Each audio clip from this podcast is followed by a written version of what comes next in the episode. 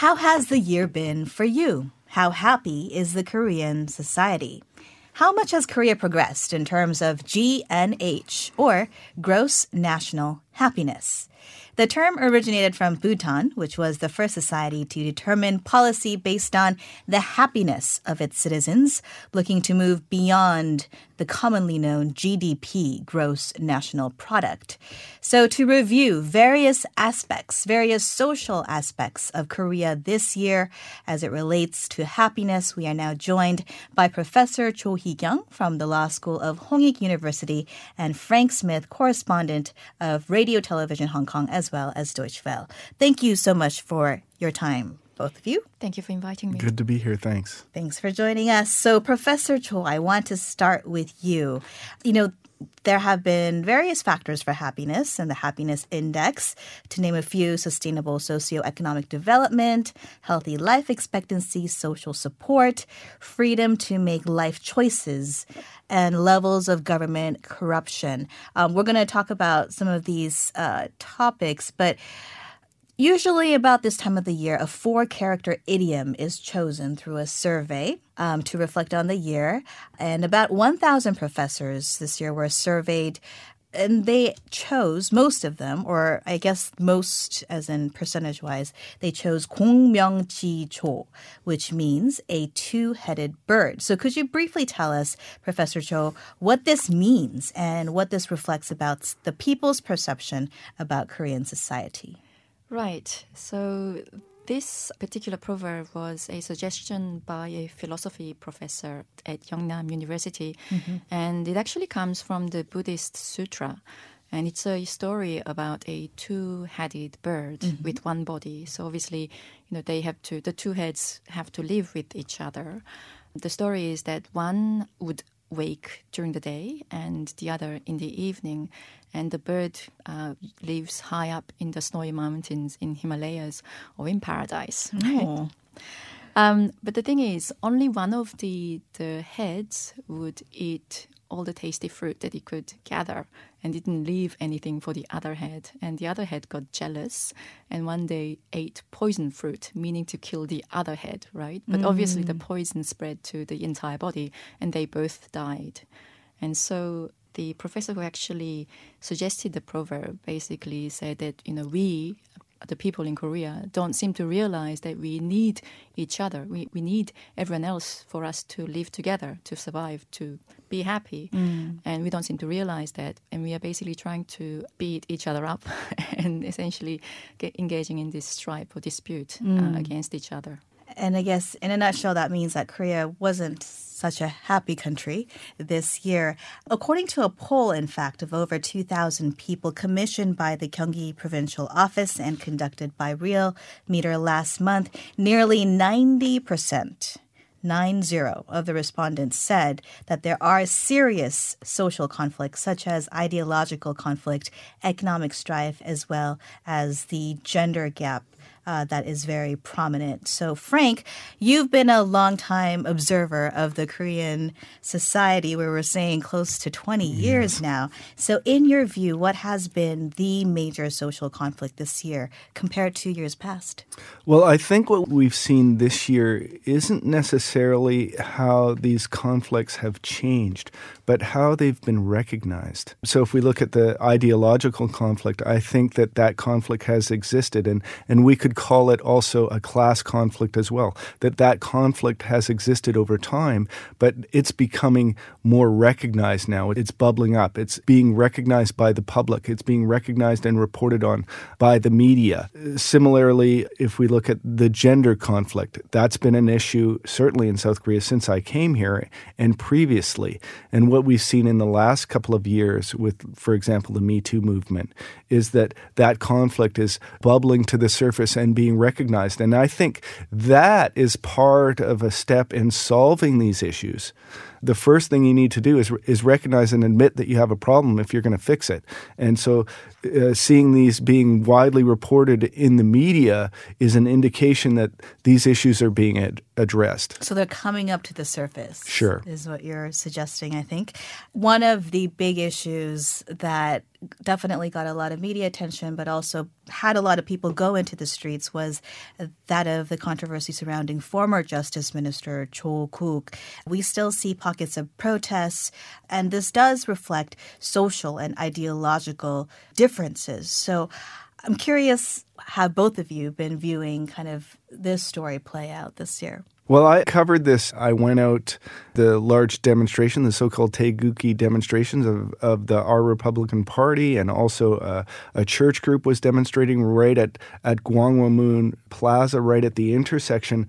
There, I was doing a story about YouTubers and about how they broadcast their views, their very sort of strident views regarding the Moon Jae-in administration, for example, and Cho Kuk as well, and that whole controversy. And I think there's a concern also about the spread of false information on YouTube and how a cleavage is created in some of the reporting that we see on the media, and certainly modern social networking kind of enables that. YouTube, for example, has an algorithm which will tend to provide users with more content with more of a strident political perspective so that maintains their viewer. It becomes a kind of clickbait that also generates a perspective that can be kind of skewed by some misinformation. Professor Cho? But it also, lets you think that, there are lots of other people who think like me. So it's actually okay to express this opinion that I have, and what I'm thinking is right. So whatever belief that you are holding, although it may be misinformed, although it may be prejudiced, although it may be, really toxic, it can be amplified and you actually believe that this is the right thing to believe in. And that's really a big danger. The Cho Kuk controversy for me was almost personal because I'm also teaching students. And for my students, it also became very personal because, as you know, one of the controversies was about his daughter's admission to college and the fact that she was able to use the sort of special admission procedure that was available if you had certain types of, certificates and you achieved certain kind of, extracurricular activities and your spec.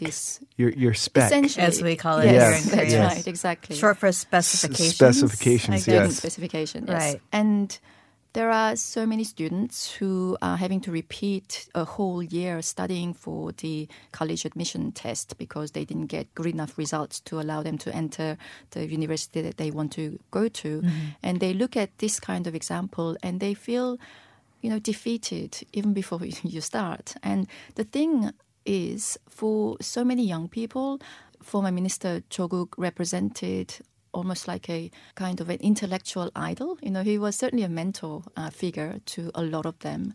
And he was always advocating for more equality, fairness, etc., etc. Mm-hmm. And it sort of looked as if that was all a sham. And, in his personal private sphere, he was basically sort of, not himself personally, but certainly his family was essentially doing what he was saying was... Speaking out against. Exactly. And so I think this became very personal for a lot of young people, and it really sort of kind of brought to the fore the double standard, a lot of what we thought were the progressive generation and the standard they held. Mm-hmm. So they would espouse one thing, but actually in practice they might do something else. Mm-hmm. And that really, I think, led to a certain disillusionment.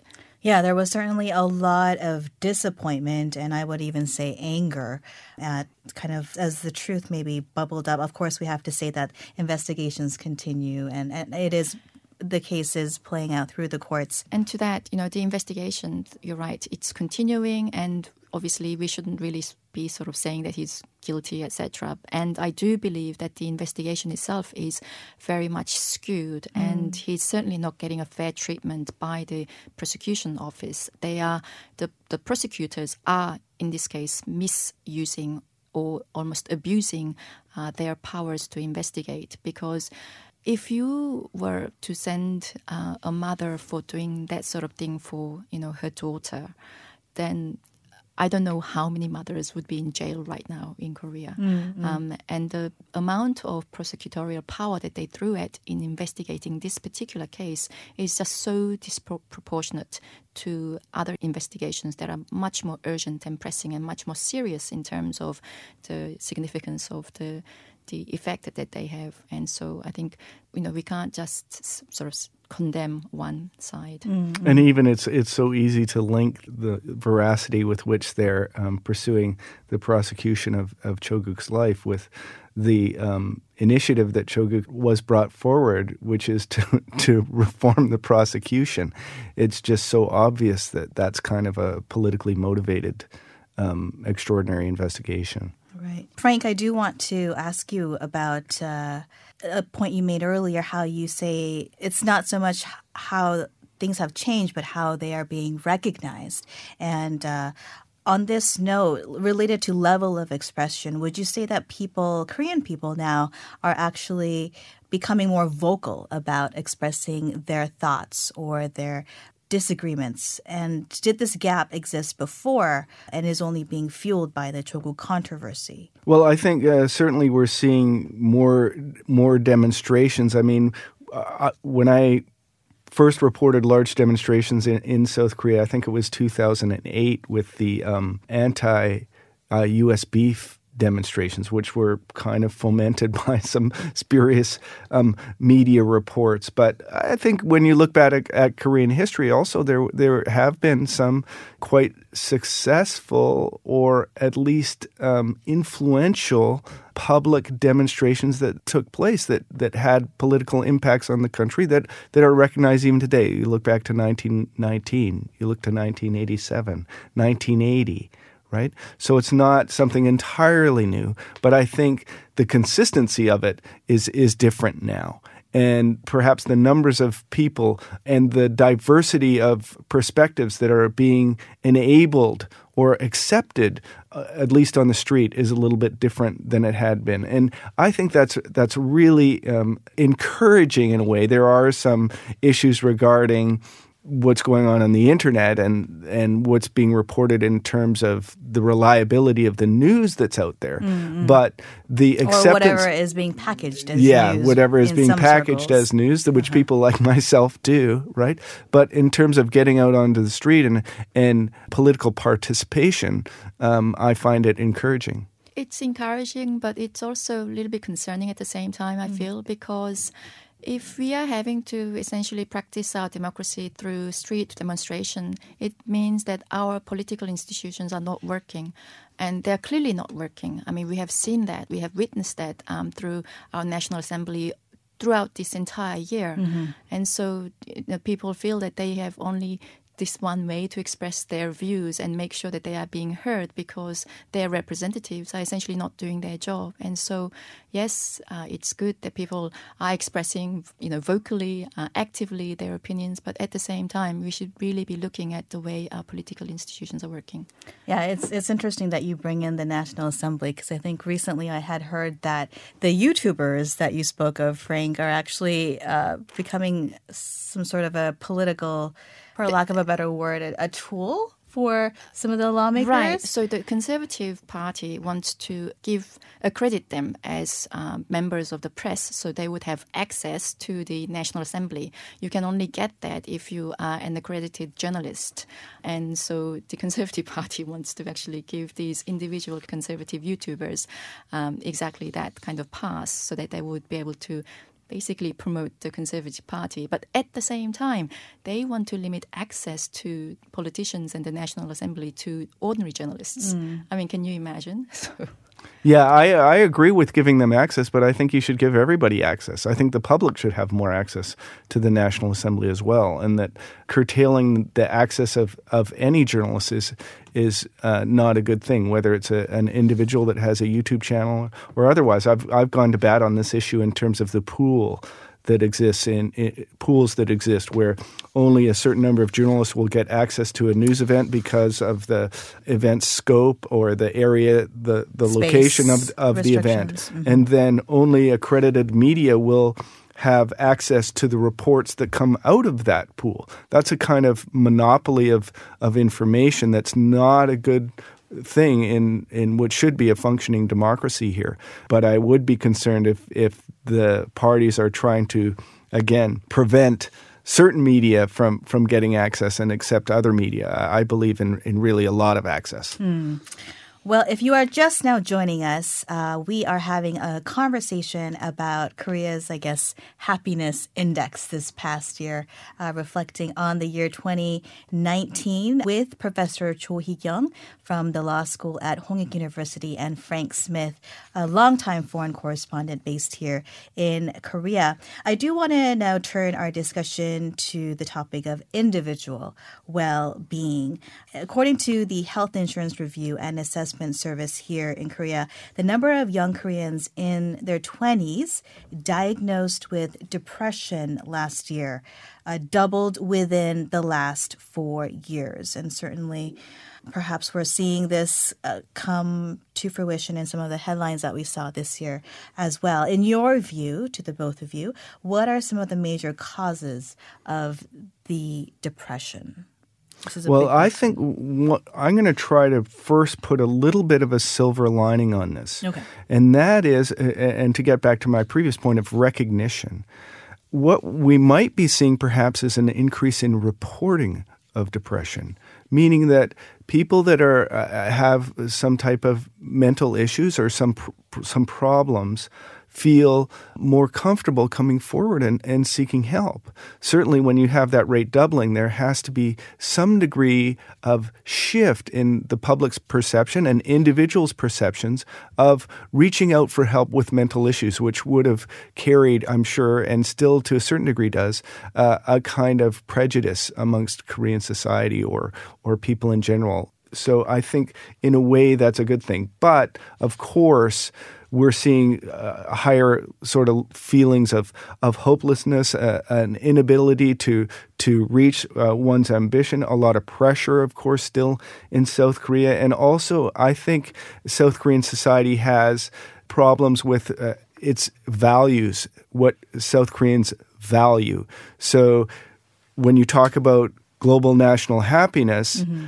That's not something in terms of government policy that's valued the same way it is in Bhutan, certainly. Right. The economy is given a much higher value in terms of government policy. On a national scale. Maybe, on a national scale, and maybe that needs to be shifted. Mm. I would agree that people are much more willing to come forward and admit that they have mental illness, including depression. And to seek help. And so there is less of a stigma to admit that you need help. And it used to be such a shameful thing to have to admit to that sort of thing. But now I think it's much more accepted to recognize that and to admit it. But I think there is a greater reason behind it, and it's the growing inequality, the gap between the haves and the have-nots in Korean society that seems to get wider and wider as years go by. And we can sort of, here we all started on a very kind of equal footing, particularly after the Korean War, where everyone was just really poor, right? And rebuilding a country. Exactly. And all throughout 60s, 70s, 80s, everyone worked really hard, and they had this hope that, through this hard work, they will be able to achieve a better life. Right, and there was intense teamwork. Exactly, yes. Because, to achieve goals. Yes, because everyone was, working for the same purpose towards the same shared future, right? Mm. But then gradually, depending on where you manage to go to university or where you managed to buy your first apartment, gaps started to emerge, right? So, for example, just comparing in Seoul, the south and the north side of the river. Let's say you bought an apartment exactly the same size, but one was on the north side and the other was on the south side just 10 years ago. The one on the south side would have either tripled or quadrupled even in value in that time, whereas one on the north side, it has climbed up recently, but simply because it wasn't in the right location, didn't. And so people start to think, well, theirs have gone up so much in value, but why haven't ours? Mm. And so instead of keeping up with the Joneses, you have this envy against the Joneses kind of syndrome. Mm-hmm. And just by the fact that you went to a certain kind of university, that would, especially in the past, set you up for life, essentially, gave you an entire network of people to call upon if you needed favors. It just kind of prepared you for this, super highway through life. Mm. And those kind of things really exacerbated growing income gap and inequality. The difference between those who are employed by chaebol groups and those who are employed by small and medium-sized enterprises, those who are fully employed and those who are essentially doing the kind of subcontracted work, even though they are working on exactly the same assembly, doing exactly the same kind of work. One would be receiving maybe 60 or 70% of the salary that the fully employed person would. All those things are simply leading to actual inequality as well as huge perception of inequality, which is really making people unhappy. And I come back to the point that we started off as a very equal society. And in a country, let's say like England or even Japan, where people simply accept that there are classes, that their society is a class society, they somehow seem to be resigned to the fact that, yes, well, in this life, this is what my fate is. But here in Korea, people are sort of expected to receive just rewards for their efforts, and that's simply not happening. And I think that's really leading to greater incidence of depression. Mm. And I think that's something that's happening more and more, too, because the economy is becoming more and more skewed in the way that Professor Cho described. There are more and more of those type of short-term contract jobs being created and fewer jobs that we would call gainful employment being created. And so that, again, exacerbates this huge income gap that even you've seen grow in the recent sort of more left-leaning government here in South Korea. It's not something that can be easily sort of turned around.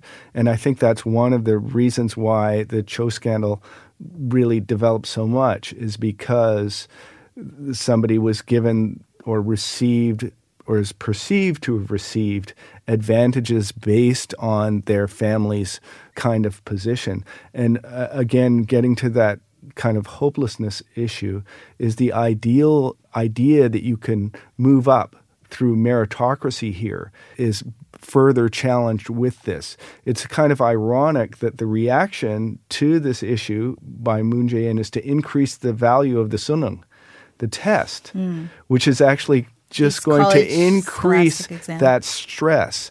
Now, one of the features of my past is that I dropped out of university repeatedly. I went and traveled and did different jobs, and then I went back to school. And how long did it take to graduate? It took me 14 years to get a BA. Okay. Wow, you heard that first here on Korea Factual. So one of the reason that I was able to do that is because I was given a second chance. Mm. I was not a good student as a young man, right? And I was able to get a second chance. I had to work hard. I had to go to junior college and then back to university.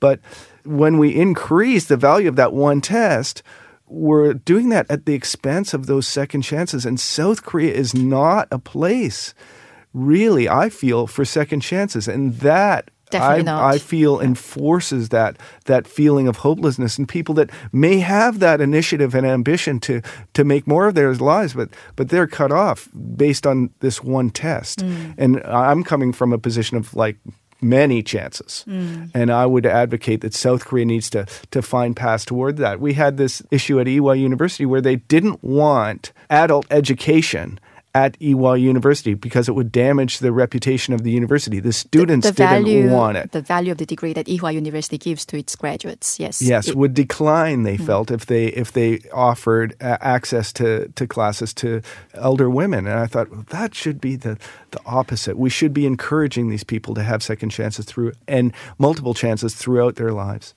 We have such a model of, winner takes all, and we treat failures so harshly. And as you say, we should be more forgiving, more willing to give people second chance. I mean, I just look at, for example, bankruptcy laws here in Korea. We are ready to send people to jail. It used to be the case, if your business fails. But businesses fail all the time. Right. And it's through the failures you become a better business person and your businesses can grow. It's such a contrast to the Chapter 11 procedure that they have in the U.S. For example, Trump went into bankruptcy multiple times in his, Korea, but if that were to happen here in Korea, you would be basically jailed, for the rest of your life. We're making a case here for more second chances, not only in career, I think, but also, as you pointed out, the professor showed the chances to fail when it comes to businesses as well. And we'll be right back continuing this discussion. Welcome back. You're listening to Korea Factual. It's Saturday, December 28th. This is the forum where we're examining happiness in Korea as a part of our year-end special broadcast. And we are joined by Professor Cho Hee-young from Hongik University's Law School and longtime foreign correspondent based here in Korea, Frank Smith. So before the break, we were talking about individual well-being. On that note, I want to extend the topic to the intense competition that we live amongst here in Seoul. The competition, of course, does not finish with graduating from the best university or nabbing that great first job. But Korea is also known for its rather workaholic culture. So we've witnessed overworked people suffering from enormous stress and highly competitive environment. I'm curious whether the two of you have seen any changes in corporate culture this year, given some of the new rules that the Moon administration pulled out with the limited working hours. You mentioned that the competition does not end with graduating from university, but previously, in former times, it actually did end with getting into the right university. Once you got there, you were set for life. But now, obviously no longer, because even if you did go to the most prestigious university in the land, sometimes it's very difficult to get the kind of job that you want. And that's because the number of college jobs itself is decreasing. And as Frank mentioned earlier, there are a lot more gig type of jobs. Short-term jobs. Yes, we are all part of the gig economy. And so the competition seems to be now kind of lifelong. And depending on which track you start on, the disparity becomes so wide. But one of the things that the present administration did try to do is to ameliorate the gap between those who are on that sort of path to success and those who are not. And one of their campaign slogans was a life with evening, right? An evening life after work. Yes. Yeah. And so they basically imposed a weekly cap on working hours to 52. And we used to have the longest, I think, or the second longest working hours in the OECD countries after Mexico. But this 52-hour cap is actually not imposed on all companies. It's currently imposed on all the big conglomerate companies, but the SMEs, the small and medium-sized enterprises, are actually exempt from that. And they were about to be subject to this new rule. But they have given recently a reprieve, another extension on time to implement this rule. And so there's been a lot of protest by the labor unions against that, sort of extension of implementation. But having said that, you are also sympathetic towards the employers because they are facing really tough economic conditions, and a lot of really small enterprises, those kind of mom and pop stores that would kind of be operating a shop between a couple and maybe hiring a part-time student or a worker, but having to let them go because they can't afford the increased minimum wage, and also now having to sort of comply with these shortened hours. Right. And so again, you have sympathy for both sides in this struggle.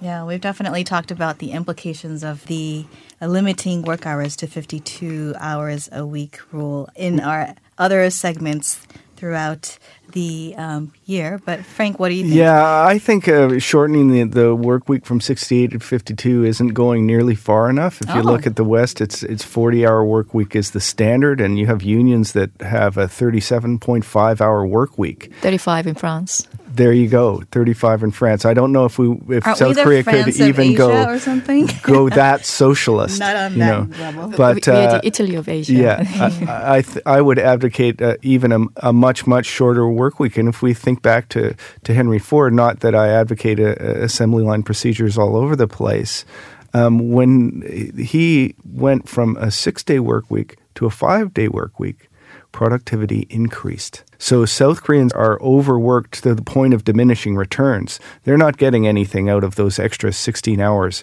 between 52 and 68, not to mention what they might get if they shortened it to 40 hours a week. You're right. We had the second longest working hours in the OECD, but we were one of the least efficient nations in terms of productivity within those working hours. Right. So I want to talk about the Fail Expo next. We kind of talked about having social safety net and the being allowed to fail and get back up again, and how we don't really have those structures in place currently. But the Korean government apparently has taken note of those concerns, and last year it did hold the first ever Fail Expo in Seoul, inspired by both the International Day of Failure, which was created in Finland in 2010, and the Museum of Failure in Sweden, which opened in 2017. And the aim here is to change public attitudes toward failure and success. So looking ahead, I guess, to 2020, what would you say is the first step to having a higher happiness index in the new year? And what can the Korean government do to help improve the GNH, the happiness index, the Gross National Happiness Index, in your view? You know, I'm actually curious as to what kind of items are on display in this failure museum. The expo. Well, I think I might have found an idea for a new job for me, or perhaps I could set up a booth there, given how long it took me to get my degree at university. I might be able to speak on the issue of failure. That story is a story of success, because you got there in the end and you achieved your goal. So it's not a story of failure, it's a story of success. Well, how to bounce back, having failed many times. After all, in the hard sciences, failure is a path toward success. You do experiment after experiment until you get it right. And Absolutely. Certainly this is the case with many entrepreneurs. You mentioned earlier how if Donald Trump was thrown in jail, he never would have achieved what he achieved. And that's true, I think, of many entrepreneurs. Whether it's a good thing or a bad thing, we can't really say. Thank you for qualifying that. I think you'd see that with many entrepreneurs, where their initial ideas have failed and then succeeded later. And certainly in the hard sciences, that's how things work. I mean, getting back to what can the government to really sort of improve people's happiness, why aren't we talking more about basic income, for example? You know, just recently in the Korean media, there was this story of the Zhang Baozhang father and son. Mm. A 34-year-old man with a 12-year-old son went into a supermarket and he stole 2 cartons of milk and 6 apples. That amounted to maybe 10,000 won. But he was, spotted by one of the employees, and the owner came out and they had to call the police. But it turned out that the man, his whole family, he was supporting his mother, his wife, and obviously the young son, they had been starving for days. Mm. They didn't have anything to eat. Mm. He was subject to the basic income, the welfare income that the government currently provides, but it was no way near enough to feed 4 people, right? Mm. And the police who came actually bought them lunch, and a bystander, withdrew cash and gave it to them. Mm. And that the story became known, and a lot of people donated stuff and money to be sort of sent to them. And the president himself mentioned, that we still have hope left in society. People are caring for each other. But the fact is, we shouldn't be relying on kindness of strangers to look after these people. We should have better welfare system. And we are, I think, certainly wealthy enough now to really sort of think about having a better safety net for the entire society. And one of the things that we can do is, I think, a basic income. And there has been a research report that's released recently that where we can afford to actually provide every single person living in Korea with 300,000 won per month.